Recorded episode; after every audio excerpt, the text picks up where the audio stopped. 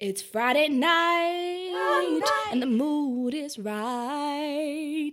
I'm gonna have some fun, show you how it's done. TGIF.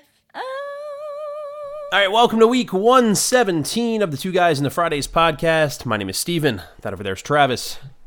I uh I downloaded TikTok. Did you? I did. For for TGIF cast, right? You made an account? No. No? Just for me. Just for me. All right. Well, what are you uh what are you getting into over on the TikTok? A lot of more just a, a- another way to expand my Italian learning. I'm, I'm like it's almost all Italian people teaching Okay. stuff about Italian. So you're trying to get into the Italian TikTok. That is your goal. Um, well, I'm, I think I'm well into that. I've, Yeah. I've I've been trying to like like skirt the edges of some of the other uh, Mm-hmm. TikToks, and it's it's the algorithm's pretty good, but it started off a little rough. So Yeah, I mean it's gonna take a little while. Are you um are you creating any Italian TikTok yet? no, I, I created one TikTok of the James River Okay. just to see how it worked. Did you figure it out? Yeah, I Yeah. guess it was like ten seconds. All right. Hey, uh, we're a TGIF podcast. We talk about all the shows that came on 30 years ago. Uh, before we get into it, though, thanks to Liv for the theme song this week. Yeah, Liv, thank you. And uh, make sure you're following us on all social media at TGIF Cast. You can also uh, go to our YouTube channel. Got a good, got a little. I, I think we might have an interview coming up. So make sure that you are Might have an uh, interview. subscribed so you get the notification so you find out exactly when that video goes live. Just search Two Guys into Fridays. It's pretty easy to do. And uh, if you want to, e- well, go ahead. I just no, go ahead, go ahead. You're you're getting into you're getting into what I was gonna say.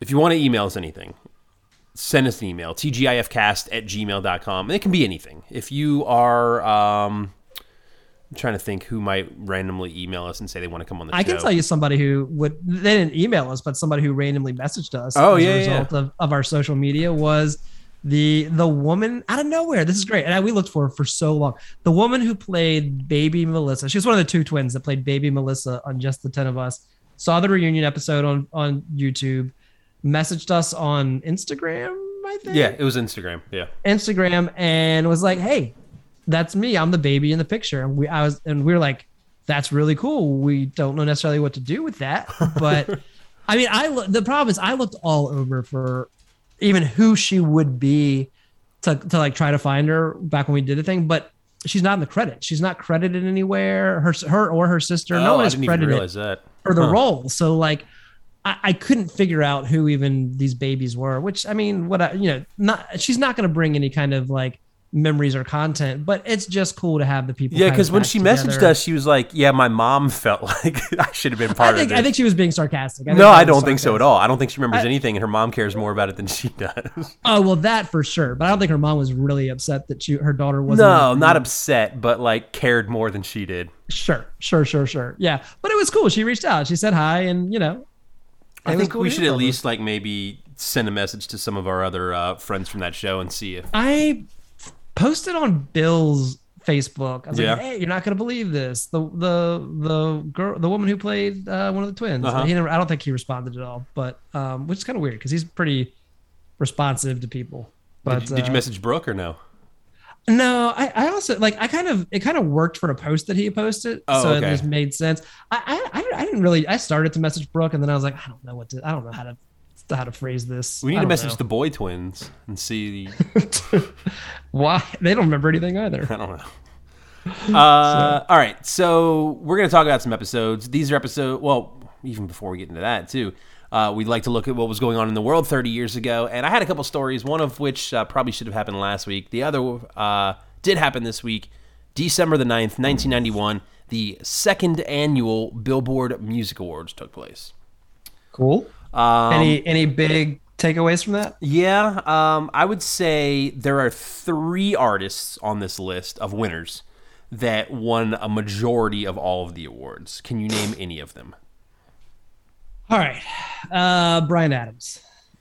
Uh, I thought Bryan Adams did win one. Yeah, so he won the number one world song single of the year. Yeah. and number one hot 100 single. So he got two. But there are a couple Uh, artists who have even more than that. Mariah Carey. Mariah Carey, number one for sure. Um, are, are we still in, in a little? Are we kind of at the tail end of the New Kids on the Block? No, they didn't win anything. No. Okay. Uh, I don't know. Who else?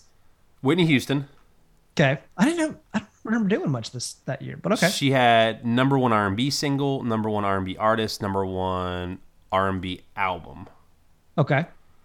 and Garth Brooks. Garth Brooks. Oh wait, one more, one more, one more too. Yeah, I'm looking. I, well, I'm cheating now. Just so you C+C know. I'm Music Factory. You got to announce. Yeah, C+C Music too, Factory. because they won Yep. one, two, three, four, five, Five. six awards. Okay. Wikipedia says they won five, and Garth Brooks won five.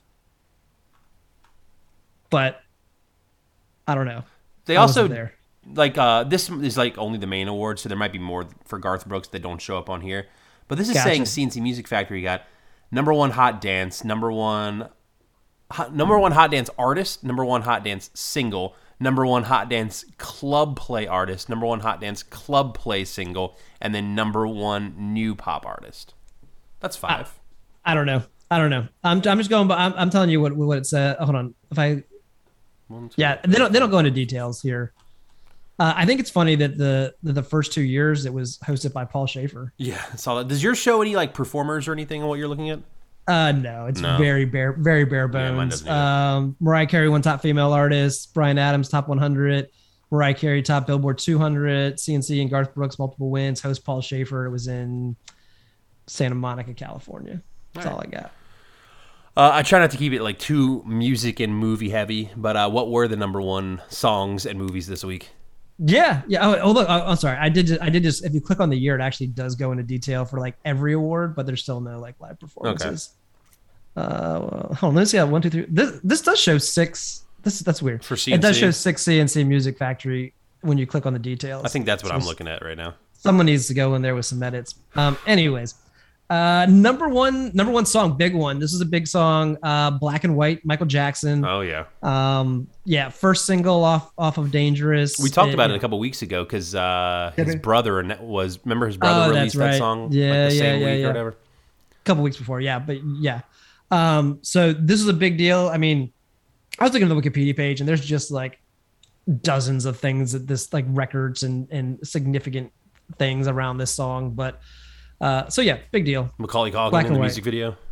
was that the one that he was in Yeah, yeah okay all right and then um movie we have a new movie it's star trek 6 the undiscovered country so that was the number one last- movie.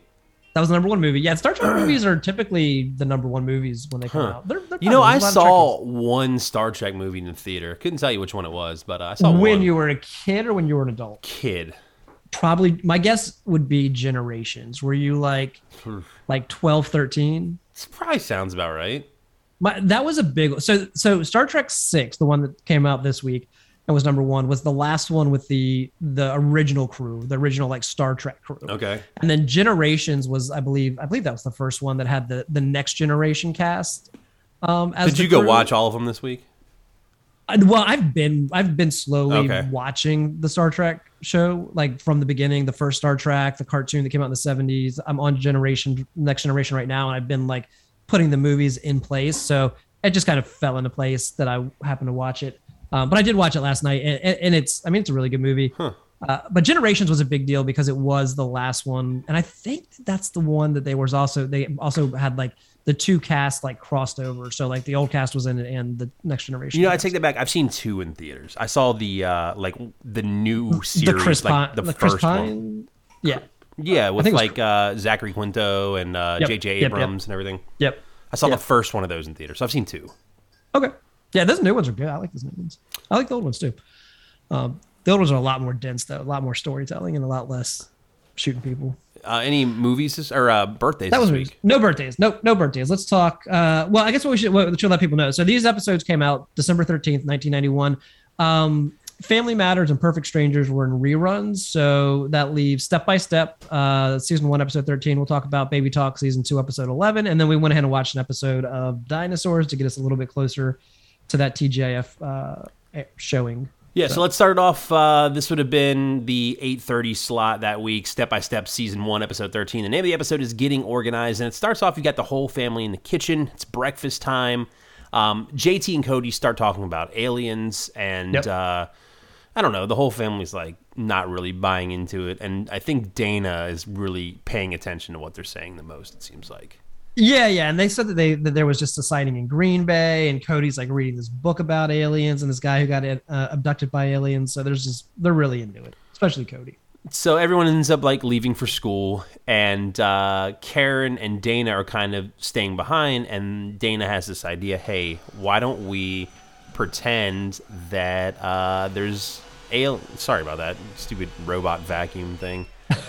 Um, a Roomba. No, no. Well, she doesn't. So we don't get a lot here right now. What we what we get is that basically, she's like, "Hey, I got an idea that we can trick JT and Cody. Karen, do you want to take part?" And that that's really kind of where we we don't really get a lot of See, detail I on. I think they said a little more than that because I wouldn't have wrote this on here. They that they're gonna make them believe that there's a real UFO is what I wrote. Down. You're right. You're right. So there is that part of it, but they the the they flesh it out a little bit later, more so. All right, so we know that's what they're setting up for. There's going to be a trick. They're going to play a trick on Cody and JT to make them think aliens are real or there's a real UFO or something like that. Right. All right. So after the theme song, we come back and then we get a new scene where we are now in Frank's office. We've I don't think we've ever seen this before. We have not. This is the first time we're seeing it. and it is a disaster. There are boxes on boxes on shelves and on the floor, and that you can't see the desk, and like it is just like a hoarder's paradise in there. Like I understand having your own system and and I've you know there's a lot of people who are disorganized and get things done, but this is I, impossible. I, like I don't understand how he gets anything done. Yeah, and Carol's there too. She, I guess, she went to the office with Frank, and um, No, well, she shows up later. She he's already there doing stuff, and then she she walks in a little bit. okay, and she's like making comments about like how messy it is, and like just like, I mean, she's kind of disgusted by it, pretty much. Well, yeah, and she's like, "How do you get anything done? This is ridiculous." and um, she suggests, uh, "Hey Frank, why don't you let me uh, organize the uh, office for you?" And she, he's like, "Oh man, I can't do that. I got my system and my shoe boxes." And uh, she's like, "All right, well, uh, think about it." And she like goes to open the bathroom door, and he's like, "No, stop!" And as she does, she's like murdered by a tower of falling boxes that falls on her. Yeah. and he's like, And "All when you- maybe you can organize it." When you say shoe boxes, like I don't even understand how he acquires these shoe. There's so many. I mean, they're everywhere. Every every space that you could stack a shoe box, there's a shoe box. So I don't know how he gets these shoe boxes, but he's got a, a collection of them. Dumpster diving, maybe. But they're so nice. They're also like clean and and like perfectly like perfect corners. It's it's wild. Yeah, I don't know. Maybe the shoe store's next door to the uh, Maybe construction office. that's fair. That's But uh, yeah, so that's kind of that scene. Like he's like, "All right, you can uh, you can organize it." So then we go back to uh, the house, and uh, Karen is getting off the phone with Steve, and we find out Steve's got a brother, and Steve's brother is able to fly a helicopter over their house um, at night, and even has like a spotlight to shine a light down on the house to make Yep. JT and Cody think that there's a UFO and that this helicopter is actually a UFO.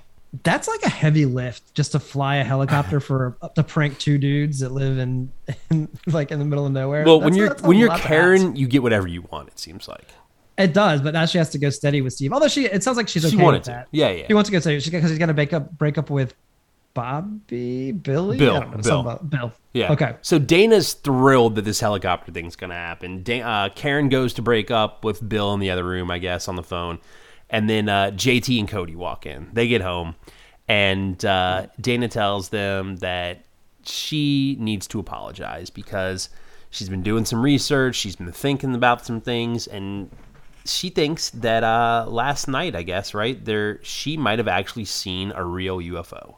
Well, yeah, and she tells this whole story about how she was out, she was taking some cans to go to recycle, and you know, out of nowhere, this bright light, all this noise, and the ground was shaking, and then and then the aluminum just vanished. Um, and Cody, obviously, she has been she has been reading in Cody's book because Cody immediately recognizes this as a phenomenon that happens where the the aliens need the aluminum in order to survive, and so they they steal aluminum when they can. Yeah, and she's like, you know what? I think that uh, UFO might be coming back, and I think it might come back tonight around Tonight. 10 p.m. And you guys uh, could probably help me because, like, I'm not going to go back to this recycling plant. I bet you we can Yeah. track this UFO to the house if we get a bunch of aluminum. You guys can even wrap yourselves in aluminum foil, and uh, I know that this UFO is going to come back for the aluminum if we do this.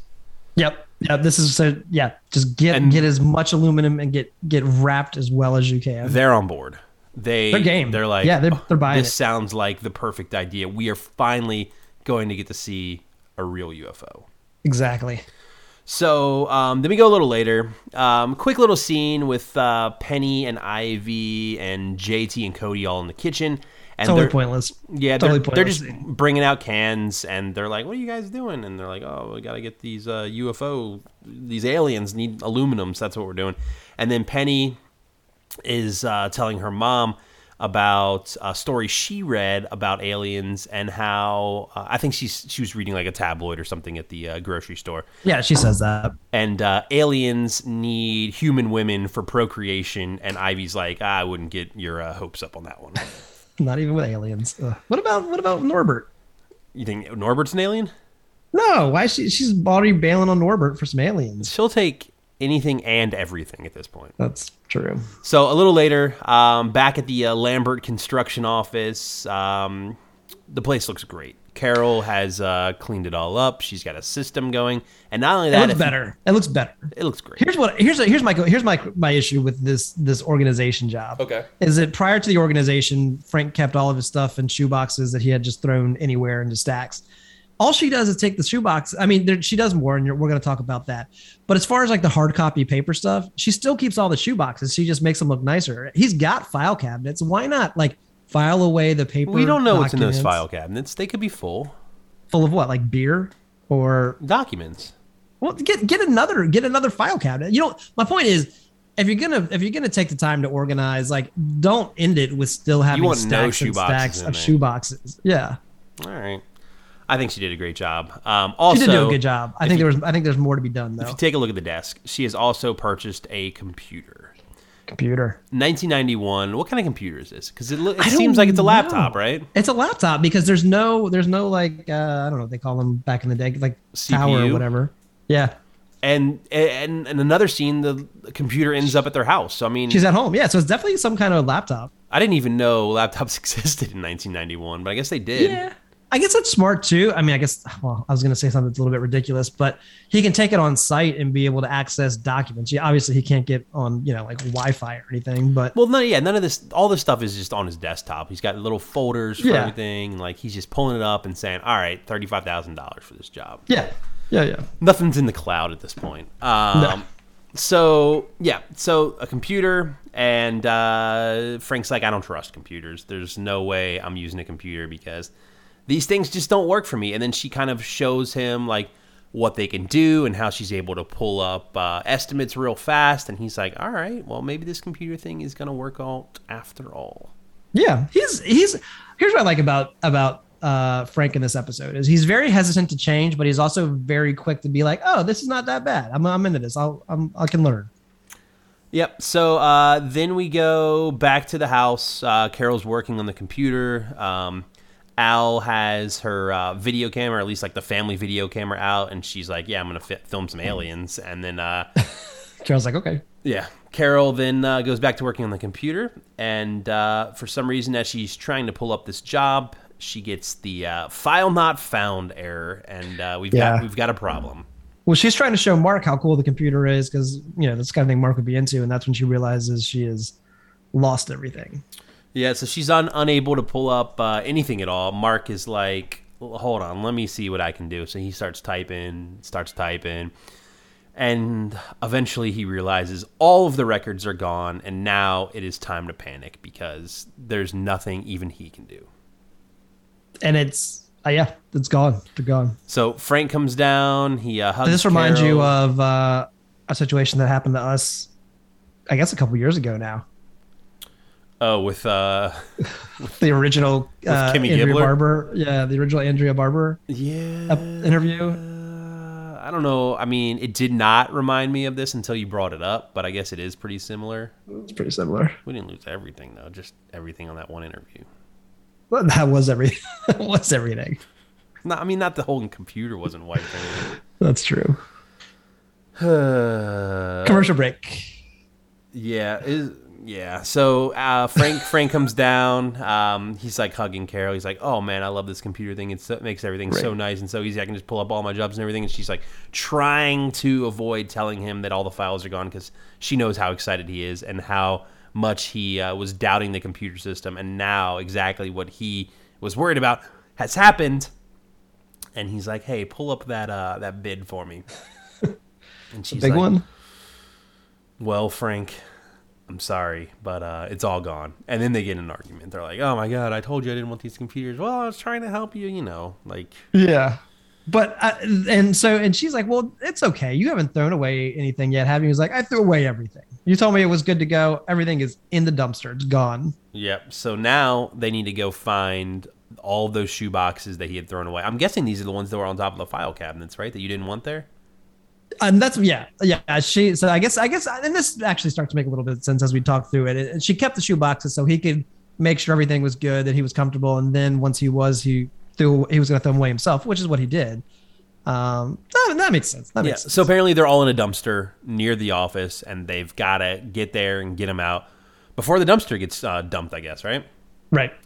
So that's where we go to now. We are now at a scene. We're in front of a dumpster, and um, Frank uh, tries to climb up, and he's like, "Carol, you need to help me with this." And uh, she's like, "I'm not getting in that dumpster." But uh, eventually, he uh, boosts her up after having a little bit of trouble doing it. It seems like, and uh, I would I would say that I I I saw this scene completely different than you saw it. I, Okay. They to me they get to the dumpster and she's like, "Go ahead, Frank, jump in," and he's like, "No, no, no, no, no, you're getting in because this is your fault." And he essentially throws her into the dumpster to to get her in there first, and then he comes in after her. So they're in the dumpster. That's where this scene is taking place now, and they're looking for boxes. They're trying to find these shoe boxes. Carol is like completely grossed out from being in this dumpster, and it doesn't Gross. seem that dirty. It doesn't seem that bad. I don't know about that. I see like a Chinese box in one corner, and most of the rest is just like paper and boxes. It seems like so they're they're kind of going through looking for these shoe boxes, and then they hear um, who Carol recognizes the voice, the guy that owns the Chinese restaurant like down the block or whatever. Right. So Carol's like, "Oh no, I do his wife's hair. We need to be really quiet." So she's like, they're completely silent.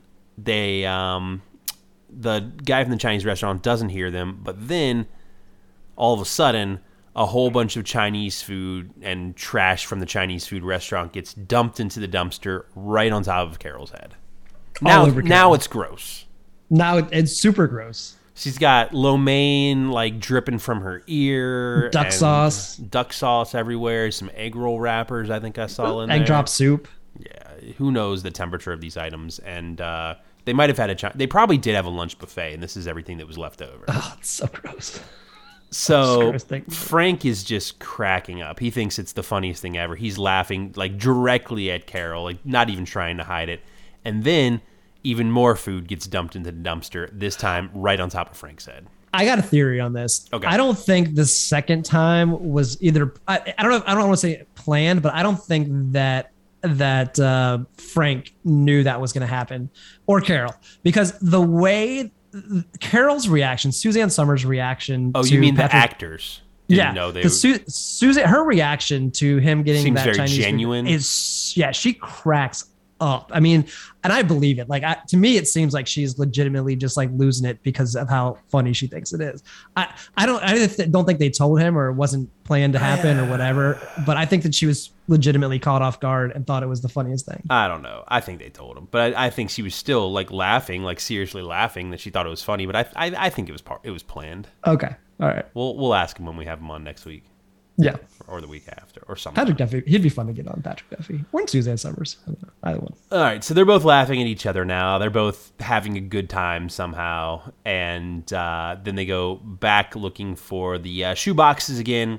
But once again, this uh, plan is interrupted by the sound of a garbage truck, which then picks up the dumpster and proceeds to flip it upside down into the back of the truck. and then Frank and Carol are crushed to death by the trash truck. Yeah, you'd think so, right?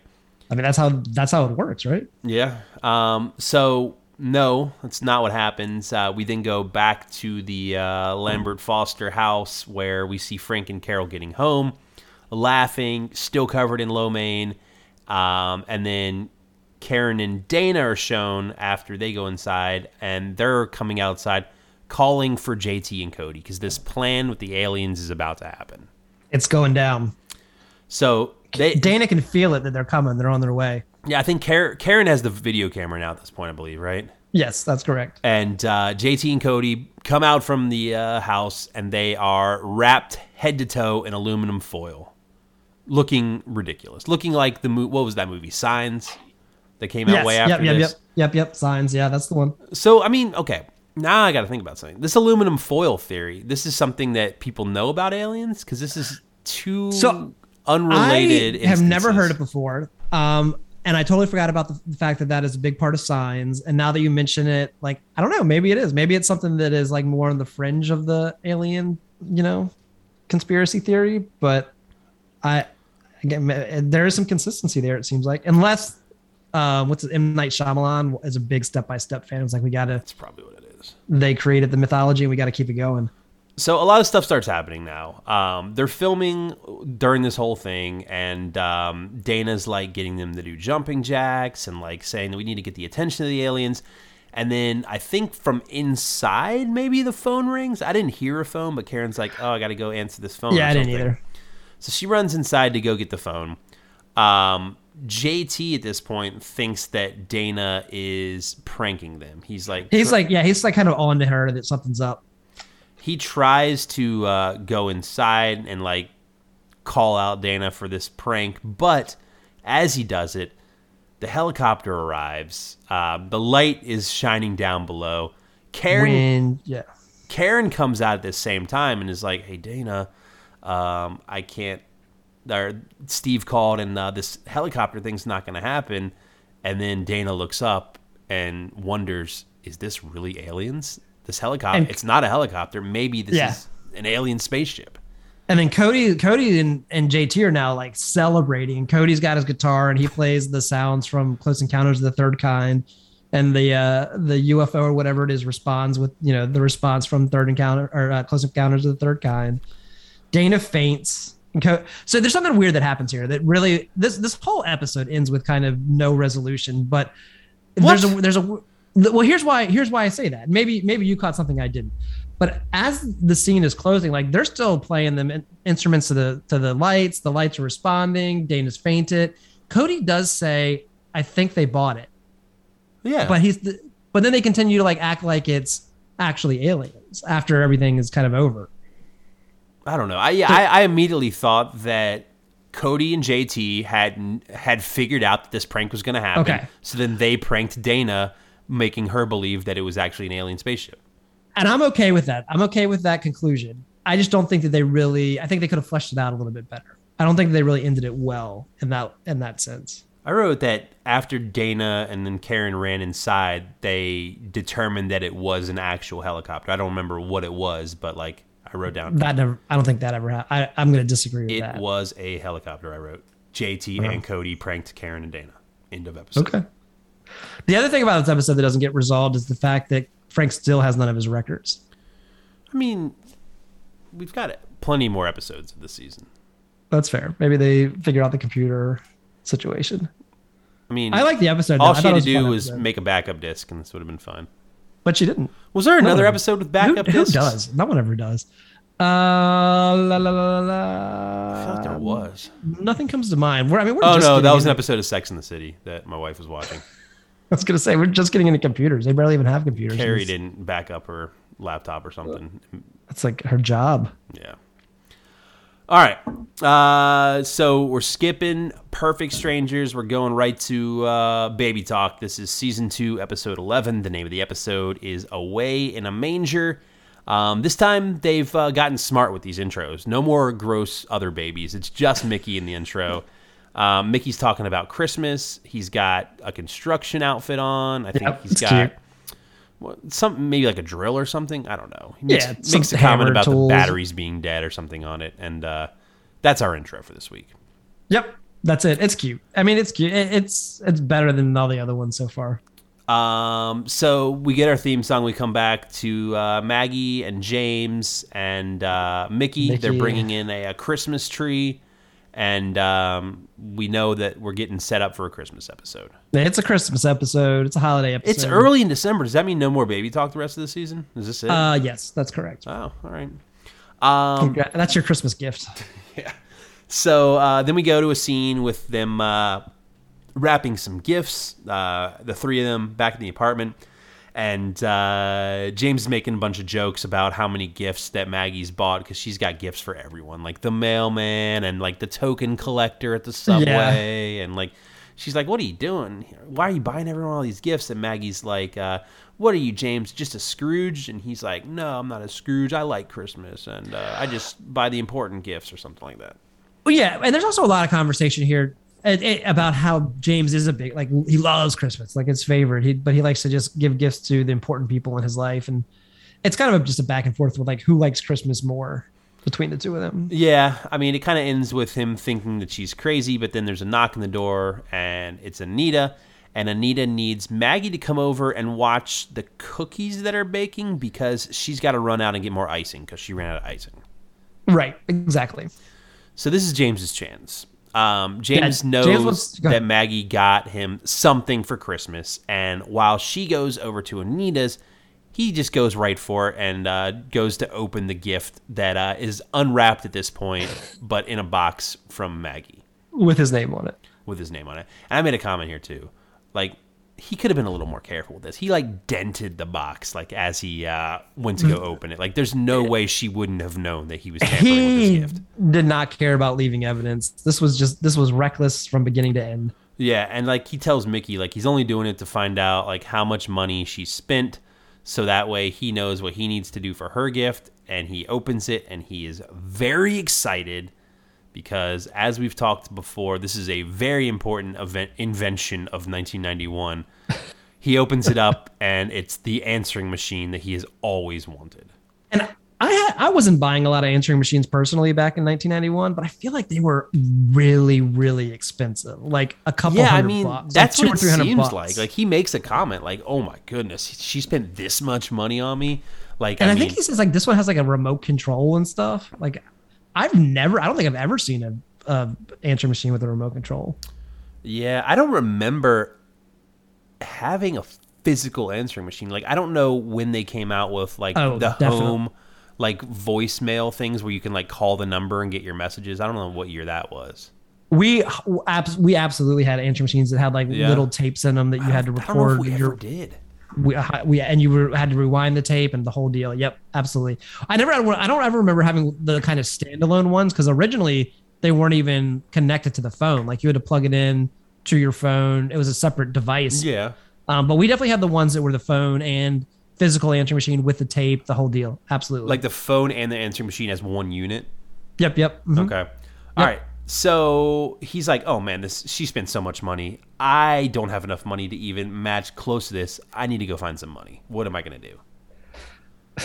Just sell a song. Yeah. Didn't you, didn't you just record an album? Get, get that, get that Spotify money. Yeah, so skip forward a little bit. Now we are um, at a department store where James has magically gotten a job playing Santa Claus. the least Santa person looking Santa person is it just signs up to be Santa. So then there's like a little montage of kids like sitting on his lap asking for different gifts. Um, You know, there's I mean there was one kid that was it's worth pointing out here, right? I don't know the kid that wants IBM stock or some someone No. else. Ta Taj Mowry. Taj Taj Mowry? Oh, is he one of them on there? yeah. he's one of the kids. So so Teddy obviously from Full House, but also Tia and Tamara from Sister Sister's younger brother in real life. But yeah, Taj, Taj Mowry was I didn't even catch. What did he ask for, or did he not even get? I don't vocal? remember. He did. He no, he did. He he said something. I didn't pay much. The only the only kid who stuck out was the kid who wanted IBM stock, and I looked it up, and he wouldn't have really made a whole lot of money. And his dad was like, "Oh yeah, let's do it." Yeah. um, so then we go back to Maggie's house. They're, I think Maggie and maybe Mickey are out there. They're decorating the tree.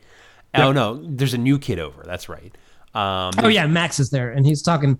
Hey, he's he's explaining Hanukkah to Mickey while Maggie is is is setting up the tree. yeah, and apparently Max lives right down the hall. I've never even Yeah. knew this kid existed. Um, I don't know why his mom doesn't ever watch Mickey. It's only Anita. Yeah, I don't know. Maybe they don't like his mom. Maybe they're like, we need to, you know, we're doing a favor by watching him. We're good. We don't need your help on the other end. Or they don't like him because he's Jewish. One or the other. Steve. I mean, it could be. We don't know Maggie's backstory about that. So um, he lives down the hall. He's telling Mickey all about Christmas or Hanukkah. Hanukkah. Circumcision is a big uh, topic in this uh, Small discussion. Small topic. Um, knock the door. It's James, and uh, Maggie's like, "Where you been the last few days, James?" And he's like, "Well, I've just been shopping a whole lot." And she's like, "I didn't think you liked doing all that shopping." And uh, he, I don't even know why he's there. Like, what is the point of this? He, oh, he brings her a record. Like, she wanted to borrow like a record to listen to, right? I don't even know. I, this to me was one of those like, why are they? I, I had the same thought that you just had initially, which is this is not important. Yeah, so he came over to deliver a record that she wanted to borrow, a Christmas record to listen to. But while he does that, they the only real reason this scene happens is so he can say like so he can like they can set up that he's hiding something, which we know is That's being fair. Santa Claus at the uh, department store. So he's like, "Oh, I got to go. I can't stay. I got more shopping to do," which we know means I got to go back to the department store and be Santa Claus a little more. And then um, this part really made no sense, where Tony comes in for no reason, and he's like, "Hey, Max's mom told me that it's time for uh, Max to come home now." I love how like everyone, in, no one in this apartment just does their own thing. Um, yeah, and so he gives. They're basically like James, take Max home as you leave because you weren't supposed to be here to begin with. Like if they would have just like not had Max in the next scene, we would have assumed No. that Max went home. Like not that like Max was still there or Max escaped or know, Max man. climbed and jumped out the Uh, window or something. I don't know. I, I think they wanted to put Tony in a scene. I guess like, all right, Tony, you can do this. Well, this yeah, week. yeah, yeah. They were giving him, uh, giving him some screen time, but like, why? Who cares? Yeah, I don't know. Um, so then there's another scene of uh, James back at the store, and I think we do we meet the one elf this scene kind of a little more. Is that what happens here? I, I think there's a little bit more um, interaction with her, but yeah, I, I, Selma is her name, and she's kind of the helper elf that's throughout the entire episode. They're just trying to like build this like kind of relationship between the two of them. And well, she's a big part of the moral of the story. the yeah, yeah, the- yeah, for sure. I mean, I think that's why they threw this scene in, like to like make it Sure. look like they've been kind of hanging out and talking a little bit throughout the episode. So yeah. after that, we go back to uh, Maggie um, in the bedroom with Mickey, and he's she's getting him like ready to go to sleep, and they're also in front of like a Christmas manger scene, and he's like, Right. She's explaining to him like all the different like character, well, characters, whatever you want to call them. Sure. Um, no, she's she's she's explaining the nativity to him, and and there's also all these weird camera angles from like behind the nativity scene, like through it, that it are just unnecessary. And this this episode, this is kind of where it really starts to hit you that this episode is trying really really hard to be like a fan, like a nice family holiday episode, and it's so bad.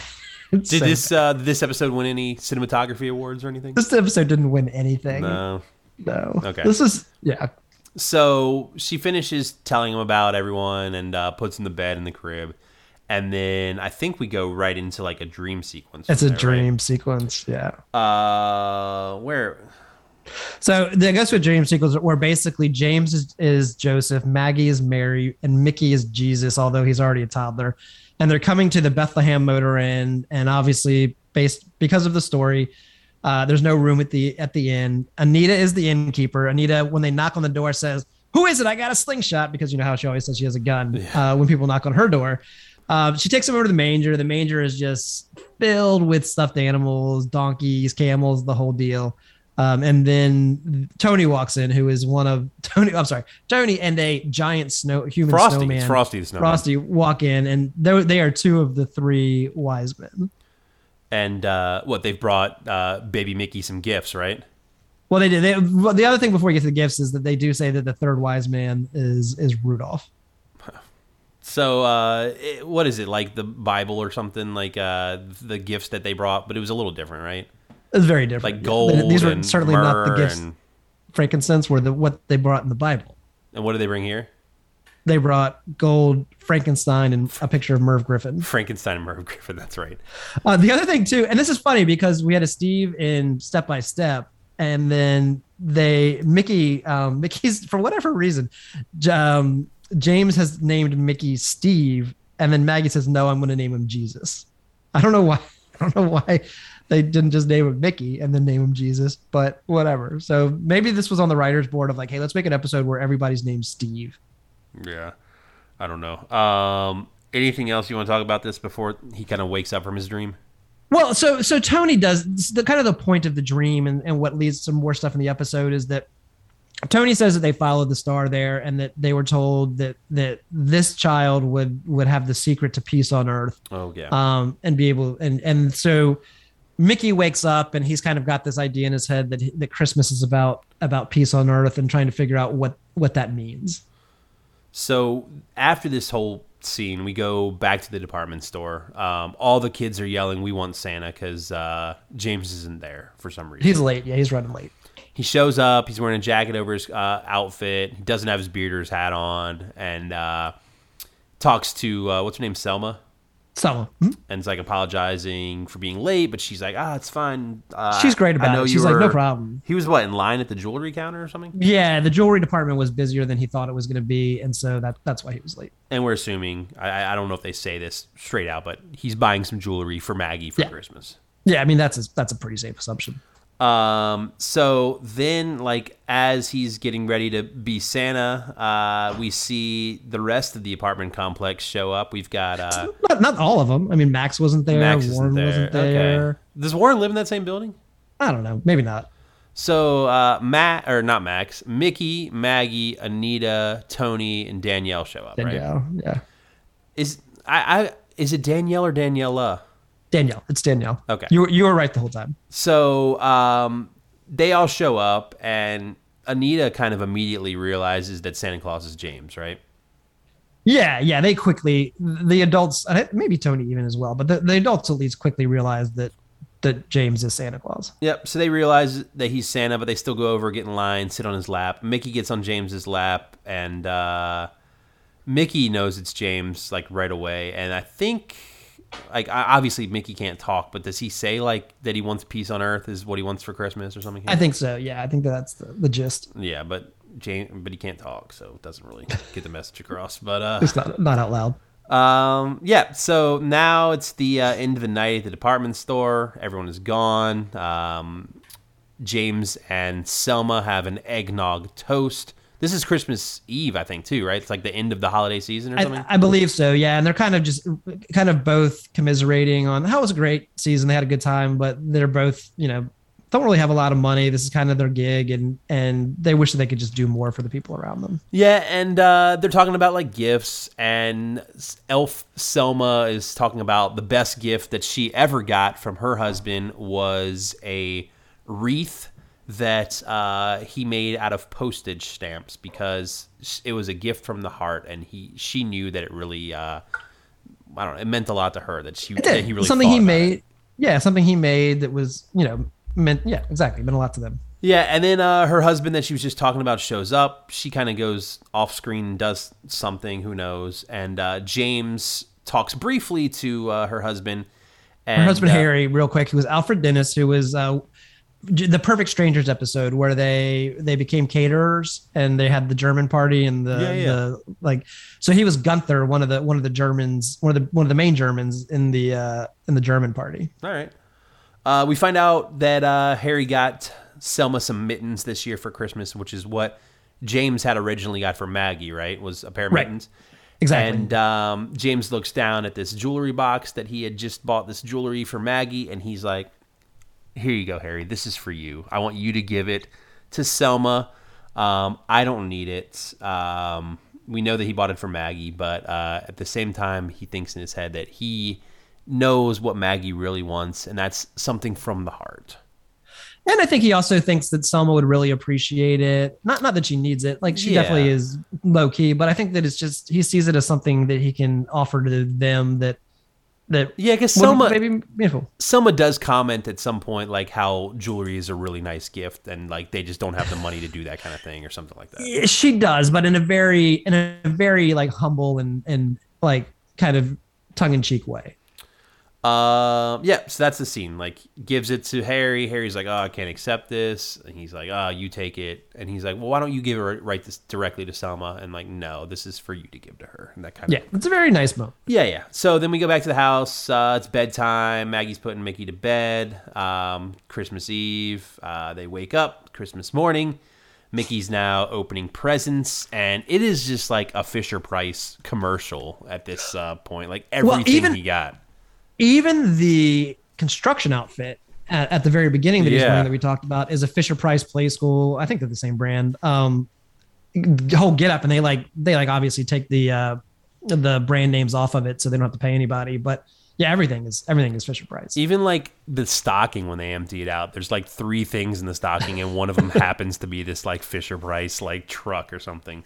Yeah, yeah, yeah. So they're they're they're opening presents, playing with presents. Eventually, there's a knock on the door, and it's James. He comes over to bring uh, first Mickey his Christmas present, which is a nice sled that he got him, and then uh, he hands Maggie her present, which she discovers is a cassette tape. She plays the cassette, cassette. She plays it on the radio or whatever she's got in there, and uh, it is a nice Christmas song that appears to be created by James. Luckily, no vocals included. No vocals. Um, it's just him on his keyboard that's in his apartment. But it's nice. It sounds good. It is It's nice. Better It's than fine. most of the things that we've discovered from him this uh, A lot, season. a lot better. And uh, we do find out that, in fact, he wrote the song, he recorded it. It does have a name, and he has named this song Maggie's Song, and she is speechless. She's just floored. Like she had no idea ever that he had feelings for her. So uh, she hugs him, and she said that uh, she feels bad because uh, he wrote her this song, and all she got him was a lousy regular gift. And he accidentally says, "Well, I've been wanting that answering machine all along," and uh, gives himself up. She chases him around the uh, 400 square foot apartments and uh, says, "You know what?" Um, or she's like, "You knew this whole time," and he's like, "Well, it doesn't matter." And then he pulls out some mistletoe, and they kiss underneath the mistletoe. And then she realizes the mistletoe was actually parsley. Yep, just parsley, not mistletoe. And he says he knows, and then they hug again, and that's kind of it, right? Or Well, Mickey does say the secret about peace on earth is is loving people. yeah, Christmas is about loving people, and that's the secret of peace on earth. That's the end of the episode. We go to our final scene, which is not Mickey in a construction outfit. Instead, it is a pretty much a still shot of a Christmas tree with some Christmas music. I don't know if it was the same song James made or not, but uh, I don't know. closes out the scene for us. This this episode was a failure on so many Oh levels. no! It was an awful. It was an. It was. It was like trying so hard to be this like super sweet sentimental Christmas episode, and it really just never really hit the mark. And again, and this is what drives me nuts about this show right now in this season is that it totally neglects the fact that in the last episode they had this like it closed out with them both like saying how much like that they care about each other, they have feelings for each other, and like their interactions. They even at the kissed in this episode. It was still so lame and so She un- bought him an un- eight hundred dollar answering machine. they like the writers of this show He wrote her to- a song called Maggie's Song. and never even talked about all the other stuff that happened before this episode the writers of this show fail to like arc arc this stuff together they failed like every episode is them is tiptoeing it's- around.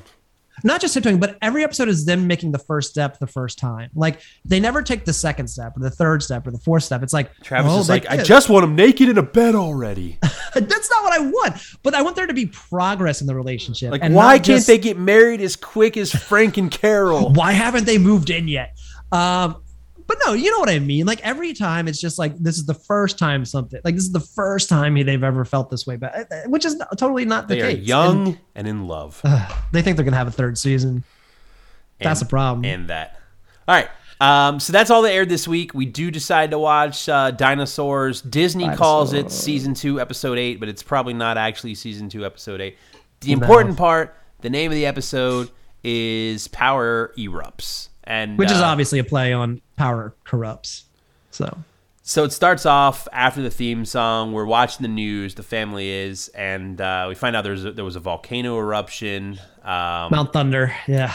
All the family's watching. Robbie and Charlene are happy because uh, they know that school might be canceled because that's what happens when the volcanoes erupt in. Uh, Yeah, they have ash Pangea. days instead of instead of snow days. Yeah, which is hilarious because they're like at some point they're like, oh, let's go sledding in the ash and make ash angels and stuff. Yeah. it's pretty funny. And then we also find out we say so is also closed. So uh so Earl is also really excited. Yep. So everyone's gonna have a home day, and uh, he's like, "Oh, let's just be lazy." And they start watching uh, Mr. Lizard, which is the Mr. Wizard uh, Mr. Wizard. Yeah. spin-off spoof thing and uh earl and baby are like he's gonna say it which we've seen in like other episodes and then, Right. yeah, uh, this is a running gag.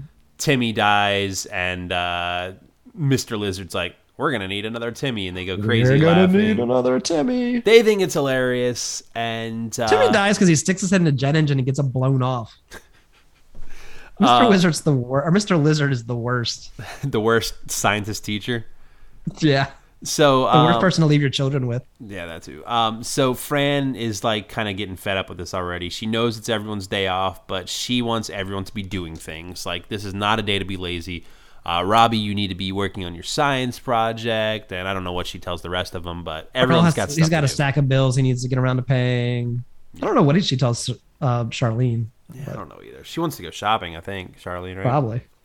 So um, then we go to a scene in Robbie's room where Robbie is trying to think about this school science project, and he's got like thought bubble videos over his head of like all these different ideas. He has to create a combination. I think that's what. Well, he like, doesn't have to. was. He doesn't No? have to, but his, his teacher tells him that some of the best inventions come from just combining two everyday things. So that's where he starts to like come up with all these ideas of two everyday things. Yeah, like he almost creates uh, Reebok pumps and uh, peanut butter candy bars in his head, but like Yeah. thro- Yeah, yeah, yeah. shoots them off as like horrible. Like, those are awful ideas. Which peanut butter candy is awful, and he's right. That was an awful idea. Whoever invented that was wrong.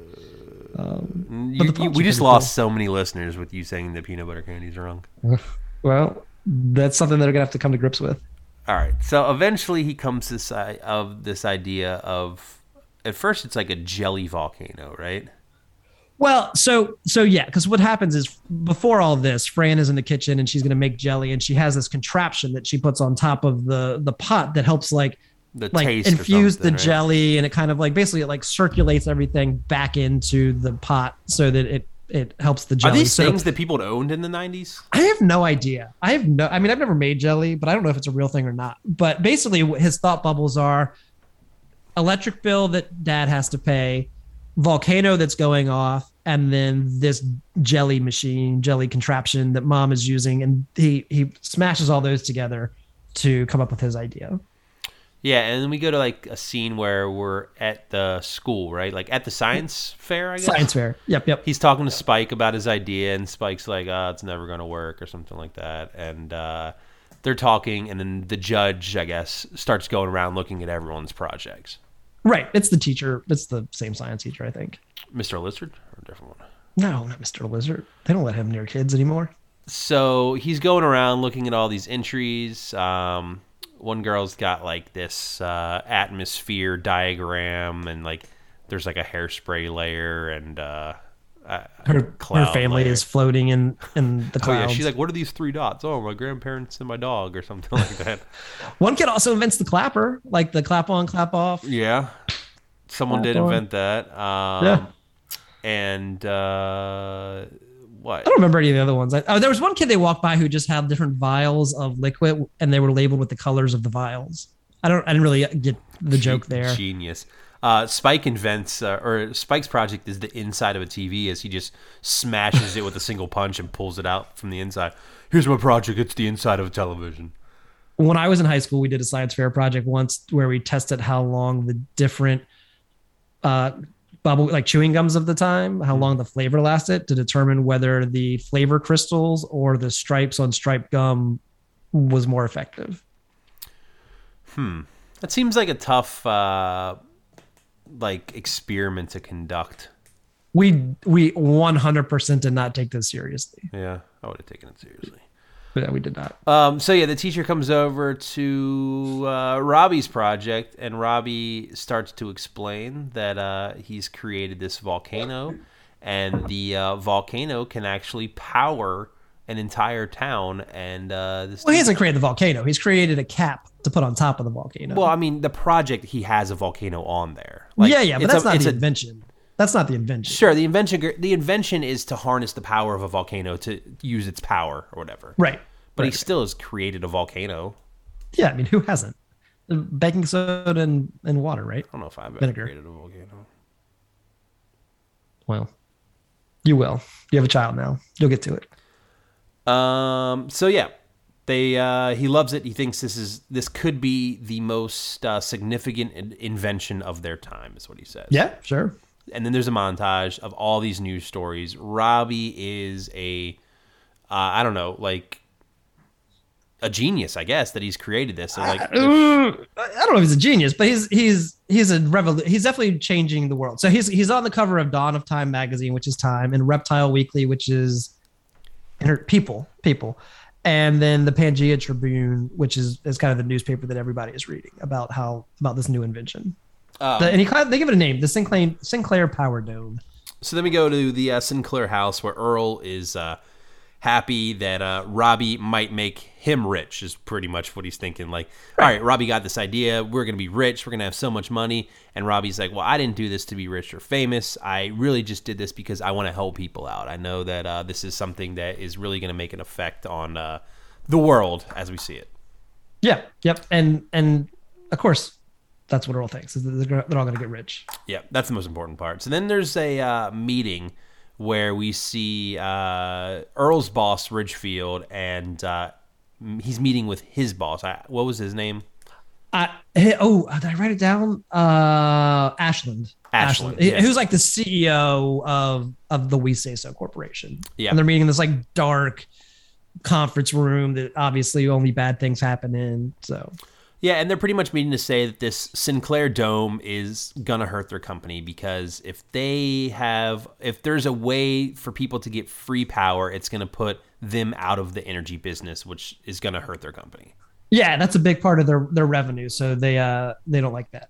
So he wants Richfield to uh, get some info on Robbie and prove that this dome will not work. They need to discredit Robbie. Is the whole idea. Well, there's two things that happen here. So first, he says, "Let's get some information to prove that the dome won't work." And and Richfield, to his credit, says everything that we that all the information that we have shows that this will probably work and this is a good idea.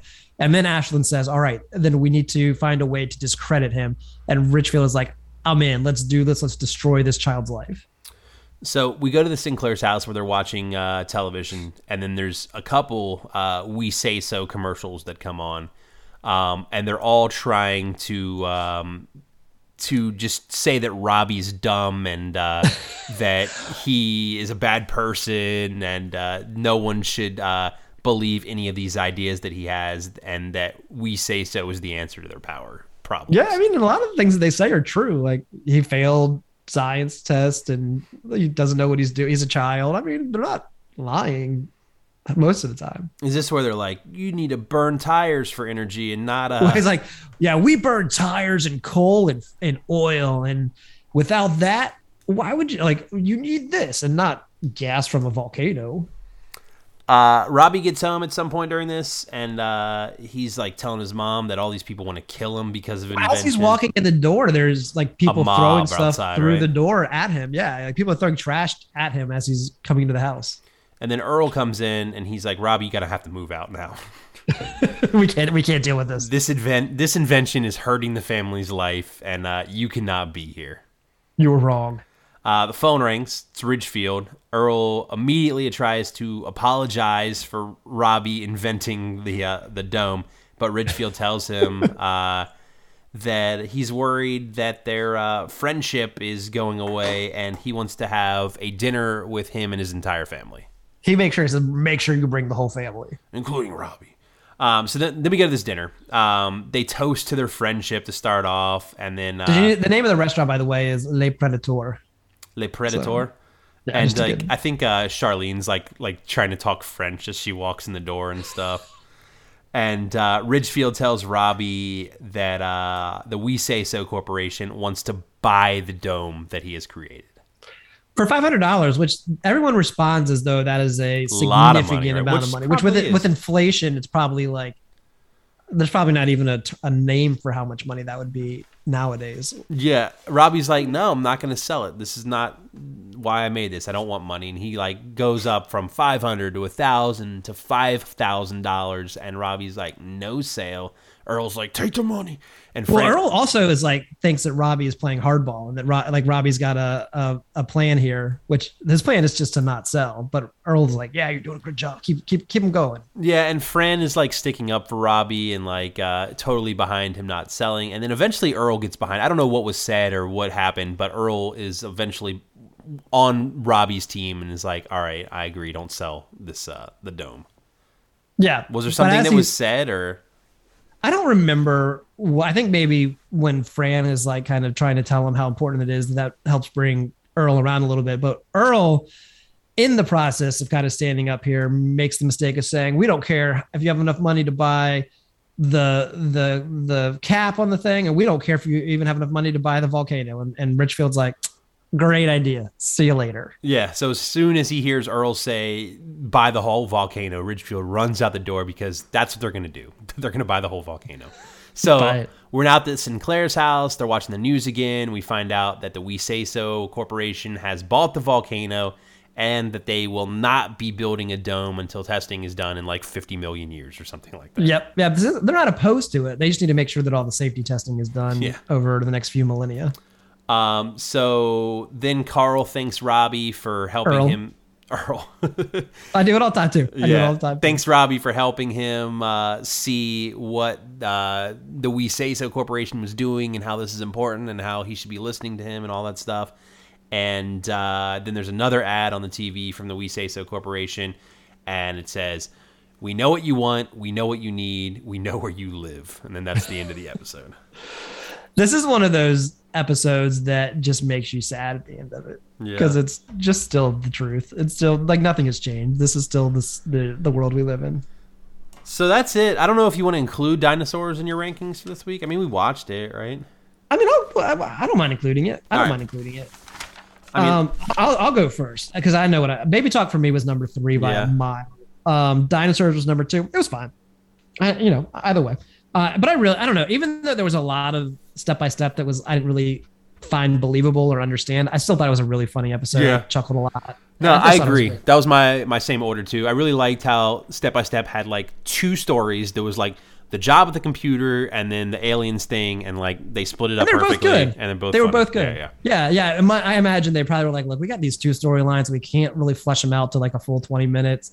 And people were like, just do them both. And it worked. It was good. It, it was perfectly fine. Uh, what do we got going on next week?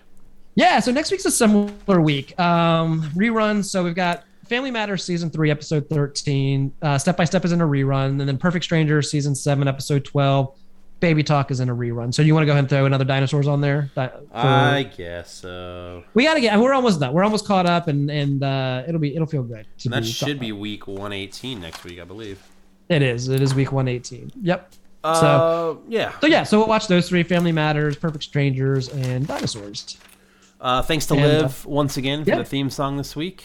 Thanks to Liv. Um, and don't forget if you were on an episode of TGIF and you haven't reached out and emailed us yet, especially if you were a main cast member that might not remember being on TGIF, let us know. We like to hear from you. We don't know what to do with you, but we'll, you know, it's still cool. Yeah, reach out to us on any of our social media platforms at TGIFcast. You can send us an email, tgifcast at gmail.com. And like I said earlier, uh, make sure you're subscribed to the YouTube channel. Just search Two Guys into Fridays because uh, Yep. we've probably got some stuff coming up during the holidays. Yeah, we hope to have a good interview for you by the end of the year. Um, because we got the last year, the last week of the year is a rerun week in, in full. So it'd be nice to have a cool interview for everybody to, to cap it all off with. Yeah, that would be pretty good. Cool. Yeah. All right. Well, I don't know. any- You got anything else, Steve? No, that's it. I guess we got to get ready for our, our our next wrestling excursion tomorrow. Yeah. Where are we going? Baltimore? Baltimore. We haven't even figured out when we're leaving yet. I don't even know. Eh. I'm gonna I really don't care. I'm up for whatever. Yeah, same here. All right, man. See you tomorrow. Have a good week. You got it, dude. It's Friday night, and the mood is right. Gonna have some fun, show you how it's done. TGIF. Oh. TBA Podcast.